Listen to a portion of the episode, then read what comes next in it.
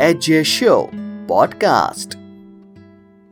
So, welcome to the first episode, the first interview episode of Edge Show. And today, our first guest is a very senior, a very professional, seasoned voice artist Rashmi Sharma she is the owner of Melody Recording Studios और इसके अलावा उनका एक और venture है by the name Podio जिसके ज़रिए वो होम स्टूडियो सर्विसेज़ प्रोवाइड करते हैं so Rashmi ji thanks a lot for being a part of the show and thanks a lot again for being the first guest of my podcast show yeah thank you so much for having me here Harsh बहुत अच्छा लग रहा है आपसे being a first guest on your show मेरे को बहुत अच्छा लग रहा है कि आज इन चीजों पे हम डिस्कशन करेंगे it's honour to have you definitely तो सबसे पहले मैं जानना चाहूँगा आपकी जो कंपनी है मेलेडी रिकॉर्डिंग स्टूडियोज इसकी शुरुआत कैसे हुई? किस साल से हुई? थोड़ा अगर आप बता सकते हैं इसके बारे में।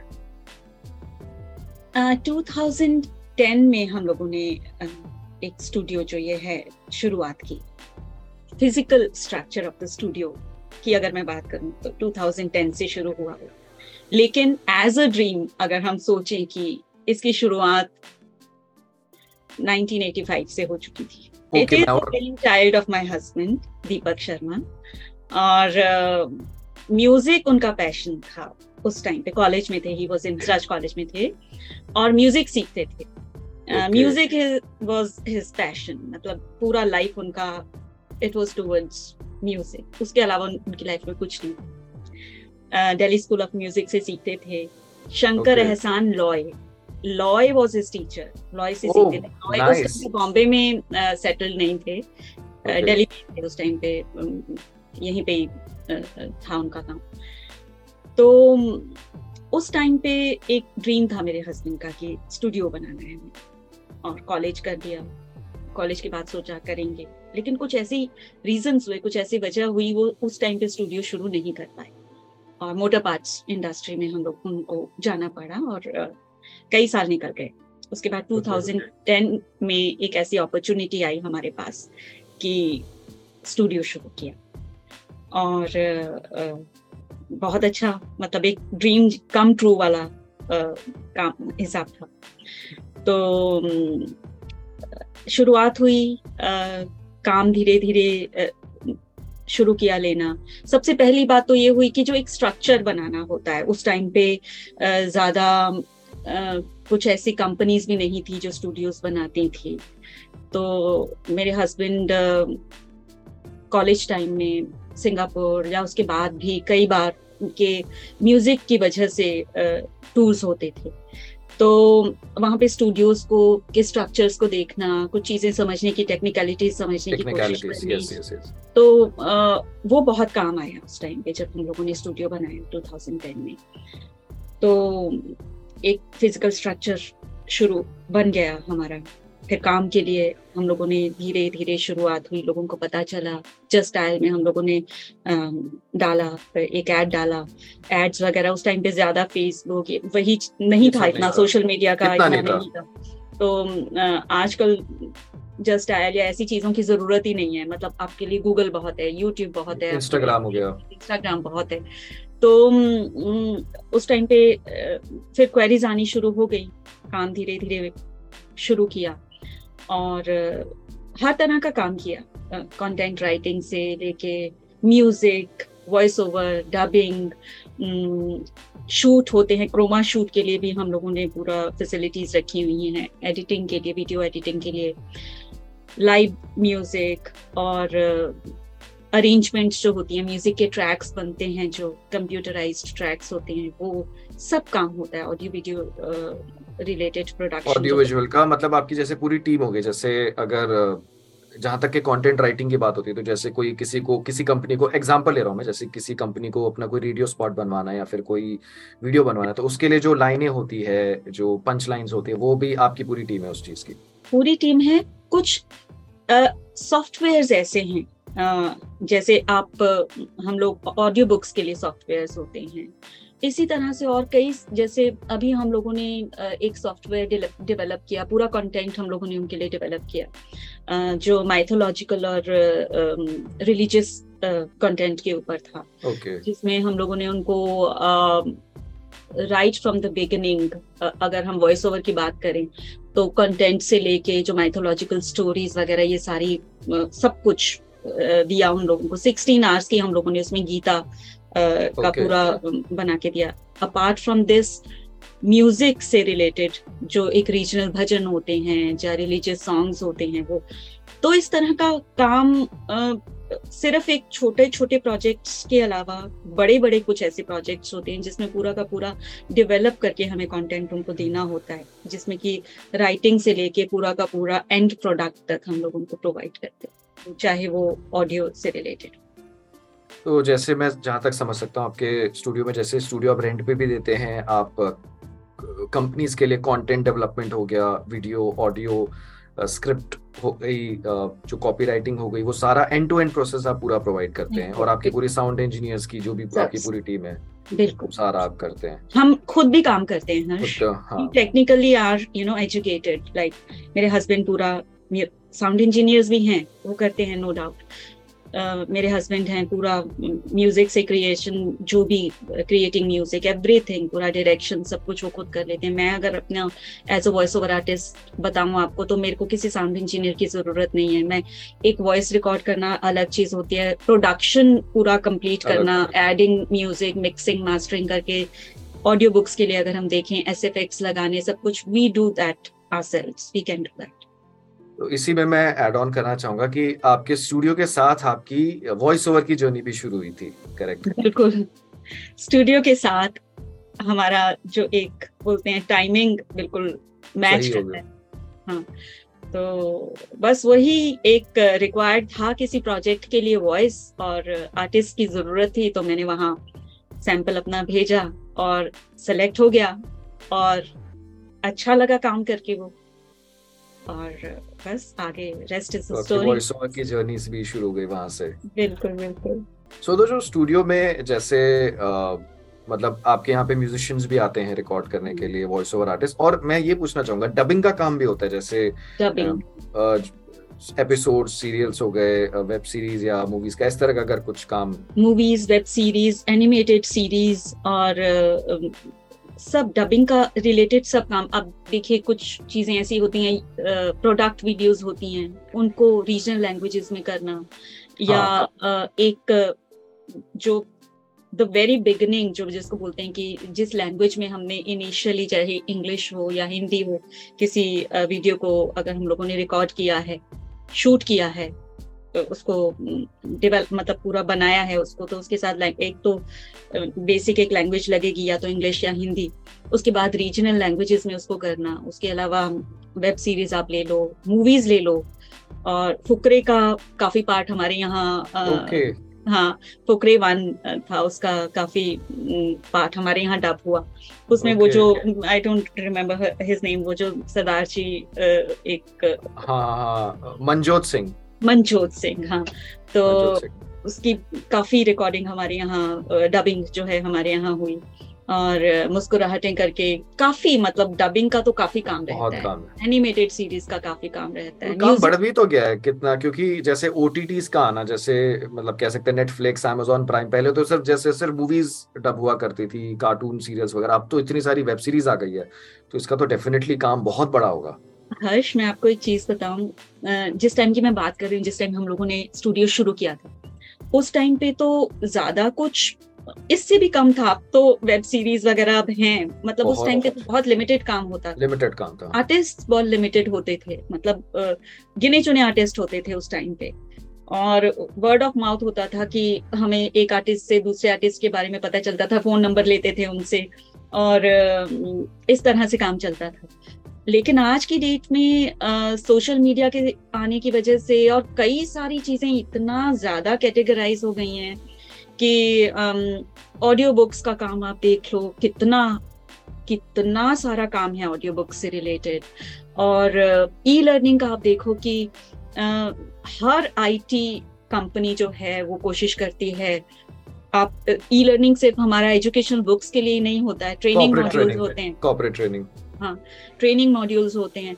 तो और आगे और बढ़ेगा ये मतलब जैसे जैसे हम लोग आगे बढ़ रहे हैं जैसे जैसे मीडिया सोशल मीडिया में हर दिन दूसरा कुछ एक प्रोग्रेस ही हो रही है। तो इन चीज़ों के साथ प्रोजेक्ट्स भी डिफरेंट डिफरेंट इनफैक्ट जो अगर मैं स्पेसिफिकली पॉडकास्ट की बात करूँ जो सिर्फ़ ऑडियो कंटेंट होता है तो इसमें भी जो स्टैटिस्टिक्स बताती है जो audio content digital audio content listeners का जो राइज हुआ है सबसे ज़्यादा 2020 में हुआ है लॉकडाउन के समय तो एक हिसाब से ये मैं जैसा हम अगर वॉइस ओवर को एज अ कैटेगरी लेते हैं इसमें कितनी सारी कैटेगरीज होती है? डबिंग हो गया। तो अब तो ऑडियो बुक्स का काम और साथ में पॉडकास्ट का काम जहाँ पे रिकॉर्डिंग एक एक प्रोफेशनल रिकॉर्डिंग की ज़रूरत होती है। तो ज़ाहिर सी बात है इसका तो बहुत काम बढ़ने वाला है अभी। ये तो किस हिसाब से शुरुआत है। और ऑडियो बुक्स में सबसे बढ़िया बात यह है कि जैसा मैं कभी कभी अपने वीडियोस में भी ये ज़िक्र करता हूँ सिर्फ़ स्पेसिफिकली ऑडियो कंटेंट की अगर बात करी जाए कि हम सुनते हुए और अपना साइड में कोई काम भी कर सकते हैं। क्योंकि जब आप कोई किताब को पढ़ते हो तो ज़ाहिर सी बात है कोई हम साइड में और कोई काम नहीं कर सकते। या तो पढ़ सकते हो कुछ कर सकते हो। सुनना ऑफ़ कोर्स एक सेकेंडरी एक्टिविटी है तो आप सुनते हो काफ़ी अपना साइड में भी काम कर सकते हो। तो ऑडियो बुक्स का काम तो और भी बढ़ना ही आगे जाके। हम्म, हम्म, बिल्कुल। फ्री टाइम में आप देखो आपकी आँखों पे स्ट्रेन नहीं पड़ रहा। आप फिजिकली फ्री हो कुछ दूसरा काम करने के लिए तो बहुत ज़्यादा इसका एक पॉजिटिव एस्पेक्ट है। बहुत अच्छा। तो बस यही है कि एक आ, काम हम वो कर रहे हैं मेरे हस्बैंड का भी और मेरा भी एक पैशन है स्टूडियो में जो हम काम करते हैं। We are not doing this as a business passion की तरह काम करते हैं। तो बस ये एक स्टोरी वो है हमारा स्टूडियो जो स्टार्ट हुआ। एक जो ड्रीम होता है दैट कम्स ट्रू किसी ना किसी पॉइंट पे हर एक को कोशिश करते रहना चाहिए। उम्मीद नहीं छोड़नी चाहिए। उम्मीद नहीं छोड़नी चाहिए। मैं अगर बात करूँ मेरे हस्बैंड की जब कॉलेज के बाद वो स्टूडियो नहीं कर पाए और अच्छा खासा हम मोटर पार्ट्स में काम वो कर रहे थे बिज़नेस हमारा अपना था तो उस टाइम पे अगर वो छोड़ देते कि ठीक है नहीं लाइफ में एक यादें बन के रह गई वो नहीं था। उनको फिर भी जैसे ही फ़र्स्ट चांस उनको मिला उन्होंने इस तरफ़ पूरी कोशिश की और आज आप देख रहे हो मतलब। मैं देख ही सकते हूँ बिल्कुल। और आ, क्या ये कहा जा सकता है कि आ, जो भी आजकल कोई भी अपना कोई प्रोफेशन या कोई बिज़नेस शुरू करना चाहता है क्या इंटरनेट के आने से ये काम और जो पहले इतना आसान नहीं होता आसान तो कभी भी नहीं था आज भी नहीं है लेकिन क्या एक थोड़ा एडवांटेज है डिजिटल प्लेटफॉर्म्स का आना अलग अलग बहुत ज़्यादा बहुत ज़्यादा एडवांटेज है। कनेक्टिविटी इतनी हो गई है लोगों की क्लाइंट्स की आर्टिस्ट्स के साथ जो एक रीच हो गई है जो एज अ स्टूडियो हम लोगों का आपके साथ आर्टिस्ट के साथ जो हमारा एक आ, मतलब बहुत ज़्यादा एक रीच हो जाती है। आर्टिस्ट के लिए भी पता रहता है प्रोजेक्ट्स पकड़ना। हमें अगर किसी प्रोजेक्ट के लिए एज अ स्टूडियो आर्टिस्ट की ज़रूरत है तो हम लोग ऑनलाइन डाल देंगे एक पोस्ट बना के। लिंकड पे डाल दो फेसबुक पे डाल दो इंस्टाग्राम पे कहीं पे भी डाल दो आप। तो रीच एक हो जाती है। हम पहले जैसे मैं आपको पहले भी बोल रही थी वर्ड ऑफ़ माउथ होता था। हम एक आर्टिस्ट से दूसरे आर्टिस्ट का नंबर लेके रखते थे। डायरीज में नोट करके रखते थे। फ़ोन नंबर आर्टिस्ट के। वो आज टाइम चला गया है। आज प्रोजेक्ट्स बहुत हैं ऑनलाइन आर्टिस्ट भी बहुत। तो ये एक बहुत पॉजिटिव चेंज आया है जो सोशल मीडिया से हम लोग पिछले कह सकते हैं मतलब और आपने मैं कह सकता हूँ बिल्कुल परफेक्ट टाइम पे आपकी शुरुआत हुई क्योंकि तभी एक हिसाब से इंटरनेट का राइज हुआ था। इंटरनेट उससे पहले आ चुका था काफ़ी टाइम पहले आ चुका था लेकिन सबसे ज़्यादा अगर मैं कहूँ कमर्शलाइजेशन जो एक हाँ, हुआ हाँ, कि एक प्रोफेशनल तरीके से उसको यूज़ करना वो उस टाइम के आसपास शुरू उस टाइम के आसपास ही हुआ था। तो एक कह सकते हैं बिल्कुल ना कहते हैं ना एक अप्रोप्रिएट टाइमिंग होती है। बिल्कुल। वो शुरू करना। और एक आई एम रियली ग्लैड कि आपने आपका जो सफ़र है म्यूज़िक का स्टूडियो का आपका वॉइस ओवर का बिल्कुल सही समय पे शुरू हुआ। सिर्फ़ मैं अपने डैड के बारे में बात करना चाहूँगा। वो हम्म। उनका हमेशा से आ, मतलब मन रहा है म्यूज़िक डायरेक्शन में. नो डाउट उन्होंने उस चीज़ को परस्यू नहीं किया. सो so, uh, उन्होंने वो परस्यू नहीं किया लेकिन उनको तब मन था म्यूज़िक uh, डायरेक्शन में जाने का. अच्छा। आज भी उनके पास हज़ारों गानों की पूरी एक हिस्ट्री होती है कि गानों को कैसे रिकॉर्ड किया गया किस स्टूडियो हाँ। में हर गाने की एक कहानी होती है एक हिस्ट्री होती है वो उनको जबानी पता है. तो नो uh, डाउट no वो फिर uh, उन्होंने उन्होंने मुझे बताया कि uh, वो जब जब कॉलेज से ग्रेजुएट है एस आर सी सी तो आप, आपको बताइए बहुत ही बढ़िया हाँ, अच्छे नामी कॉलेजेस में आते हैं श्री राम कॉलेज हाँ। तो वहाँ से ग्रैंडफादर से तब डिस्कशन हुई डैड की कि मुझे उन्होंने कहा कि मुझे बहुत इंटरेस्ट है मेरे मेरे पापा ने भी तबला सीखा हुआ है। अच्छा। तो उन्होंने कहा कि इसमें बहुत इंटरेस्ट है इसको एक पैशन की तरह लेने में। बट तब ये ग्रैंडफादर ने ही कहा कि इसको आप प्रोफेशन मत बनाओ क्योंकि तब वो जमाना अलग था। अलग था। तब वो था कि इनफैक्ट uh, मैंने काफ़ी मुझे एग्जैक्टली exactly नाम नहीं याद जो काफ़ी ऐसे म्यूज़िक डायरेक्टर्स थे जिन्होंने uh, खुद छुपा के रखा हुआ था कि उनकी शादी में वो म्यूज़िक बज रहा है और उन्होंने बताया नहीं कि ये मेरा काम है। क्योंकि वो तब लोग छुप छुप के करते थे तब वो नहीं था कि हाँ। मैं बहुत कनेक्ट कर पा रही हूँ इस चीज़ से हर्ष जो आप बोल रहे हो। मैंने आपको बोला था ना शुरुआत में कि किसी वजह से मेरे हस्बैंड स्टूडियो कॉलेज के बाद नहीं कर पाए थे। हाँ बिल्कुल। This is this was the reason कि जब एक प्रोफेशनली सेट होने की बात होती है कॉलेज के बाद तो उस टाइम पे पेरेंट्स को नहीं पता होता था इतना। आज की डेट में, आज के दस साल बाद क्या प्रोफेशन बूम पे होंगे, हम भी नहीं जानते। हाँ उसी तरह से हमारे हमारे से पहले वाली जो जनरेशन थी, शायद उनके साथ यही हुआ। तो स्टूडियो क्या मतलब वो फ़ोटो स्टूडियो या कैसा स्टूडियो मतलब वो एक स्टूडियो का कॉन्सेप्ट नहीं समझ पाते थे शायद पेरेंट्स उस टाइम पे तो नहीं कर पाए। एक बड़ी मतलब आपको हँसी भी आएगी सुन के। मेरे हस्बैंड के एक फ्रेंड थे। He was a very good guitarist आप बहुत अच्छा गिटार बजाते थे। वो और प्रोफेशनली बहुत अच्छा अर्न कर रहे थे। बड़े रिस्पेक्टेबल प्रोजेक्ट्स कर रहे थे। उनकी शादी की बात आई तो मिले लड़की वालों से तो उन्होंने पूछा बेटा काम क्या करते हो? मैं गिटार बजाता हूँ। बेटा गिटार तो सारे बजा लेते हैं काम क्या करते हो? काम क्या करते हो? तो ये उस टाइम पे रीजन था कि एक पर ठीक है we feel ourselves as lucky की आ, हमारा जो एक ड्रीम था हम वो पूरा कर पाए। और आज जो काम कर रहे हैं वो एक बिज़नेस की तरह तो कर रहे हैं बट उससे भी ज़्यादा हमारा पैशन है। वो अब जमाना काफ़ी अलग हो गया। तो जैसे मैंने बताया पहले अभी भी माइंडसेट बहुत लोगों का ऐसा है। आप मतलब मैं भी जब मुझसे कोई पूछता क्या करते हो? You are a voice artist so वो होते हैं लोग अपना अच्छा कुछ लोग बहुत इनकरेज भी करते हैं। कुछ लोग कहते हैं अच्छा ये तो मतलब एक हम्म। आप हर कोई ये नहीं कर रहा। आप कुछ अलग हटके कर रहे हो। लेकिन काफ़ी लोग फिर मतलब वो ना ताने भी मारते हैं। ये तो साइड में करने वाली चीज़ है। मतलब ये तो it should be a side hustle ये कोई हाँ। मतलब फुल टाइम प्रोफेशन नहीं है। सरकारी नौकरी ढूंढी है ये करिए वो करिए। बाहर सेटल हो जाइए। इंडिया में क्या रखा है? बाहर चले जाओ। तो अभी भी बहुत लोगों के इस तरह का है माइंडसेट बट हाँ अब धीरे धीरे वक्त के साथ जो है वो माइंडसेट मतलब जो लोगों का नज़रिया है वो बदलने वाला है डेफिनेटली और आज का जो समय है वो स्किल और पैशन मतलब अगर आपके पास कोई ऐसी खूबी है तो डेफिनेटली आज इंटरनेट के आने से और इतने सारे प्लेटफॉर्म्स हैं आजकल तो मतलब वाकई में वक्त बदल गया बदल गया है और एक चीज़ मुझे ये भी लगा है कि जो जनरेशन एक हम लोगों की एज की है वो समझती है इस चीज़ को कि बच्चों के पैशन को इम्पोर्टेंस देना कितना ज़रूरी है।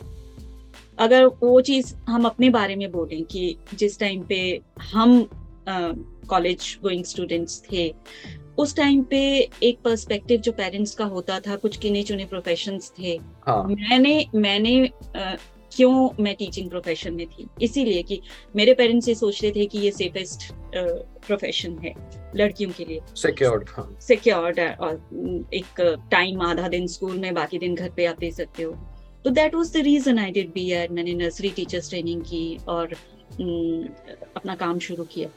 लेकिन आज के पेरेंट्स में एक वो प्रायोरिटी देते हैं जो बच्चे की चॉइस है। और ये एक बहुत बड़ा चेंज लेके आ रहा है, जो आज की डेट में इतने सारे प्रोफेशन हमें देखने को मिल रहे हैं, जो एक डिफरेंट कैटेगरीज हमारे को अलग डॉक्टर इंजीनियर इन लोगों से अलग बहुत कुछ वॉइस ओवर आर्टिस्ट पॉडकास्टर्स या और बहुत सी चीज़ें वो इसी इसी कॉन्सेप्ट इसी सोच की वजह से मिल रहा है, जो पेरेंट्स के दिमाग में एक सोच, एक अलग आई है। कि नहीं वो एक आ, सोची हुई समझी हुई पुरानी जगहों से ज़्यादा उनको करने दो जो बच्चे करना चाहते हैं। जिसमें मन लगता है मतलब मन लगता है। हाँ, बिल्कुल। बिल्कुल वॉइस ओवर के लिए भी हम लोग देखते हैं कि जब मैं आपको बता रही थी कि सैंपल्स हम रिकॉर्ड करते हैं कई लोग आते हैं अपने पेरेंट्स उनको लेके आते हैं कि हमारा बच्चा ये करना चाहता है तो मैम आप बताओ कैसे हम लोग कर सकते हैं सैंपल कैसे रिकॉर्ड करनी है? तो मेरे को बहुत अच्छा लगता है कि इन्वॉल्व हैं पेरेंट्स भी एंड दे आर हैप्पी कि वो एक नई चीज़ बच्चा uh, करना चाहता है पेरेंट्स का सपोर्ट बहुत ज़रूरी है चाहे हाँ. मैं मतलब मैं इस अब इस मामले में अपने आप को लकी मानता हूँ मैंने आपको अपने डैड के बारे में बताया। बाकी my mom is into she has given several sessions on child psychology पहले इनफैक्ट दिल्ली में कुछ इस तरह के गुजराती चैनल्स है जहाँ पे उनके काफ़ी एपिसोड्स हुए एक प्रोग्राम होता था ईटीवी e गुजराती में सखी। तो उन्होंने इसी के बारे में बात की थी कि चाइल्ड साइकोलॉजी और बच्चे को क्या पसंद है।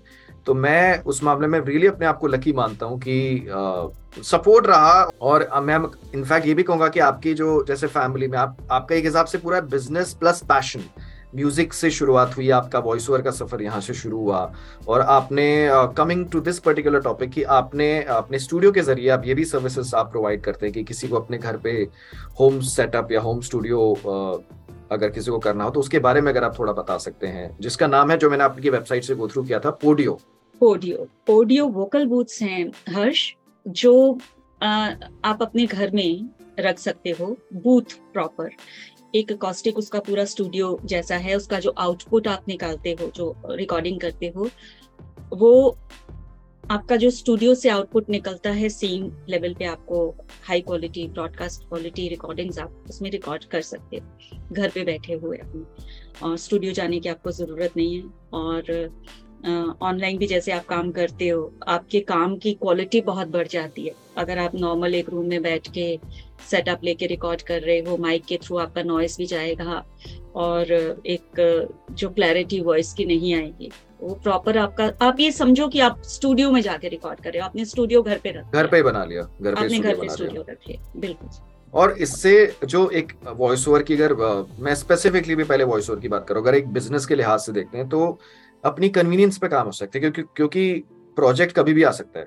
कभी भी आ सकता है। प्रोजेक्ट की करेक्शन भी कभी भी आ सकती है। कभी भी आ सकती है और अपनी इजी टाइम जोन पे आप कर सकते हो। शाम को अगर फ्री हो आपको ये नहीं करना कि आप कहीं से ऑफ़िस से आ रहे हो आपको स्टूडियो हायर करना पड़ेगा वहाँ जाके काम करके फिर आप वापस घर पहुंचोगे।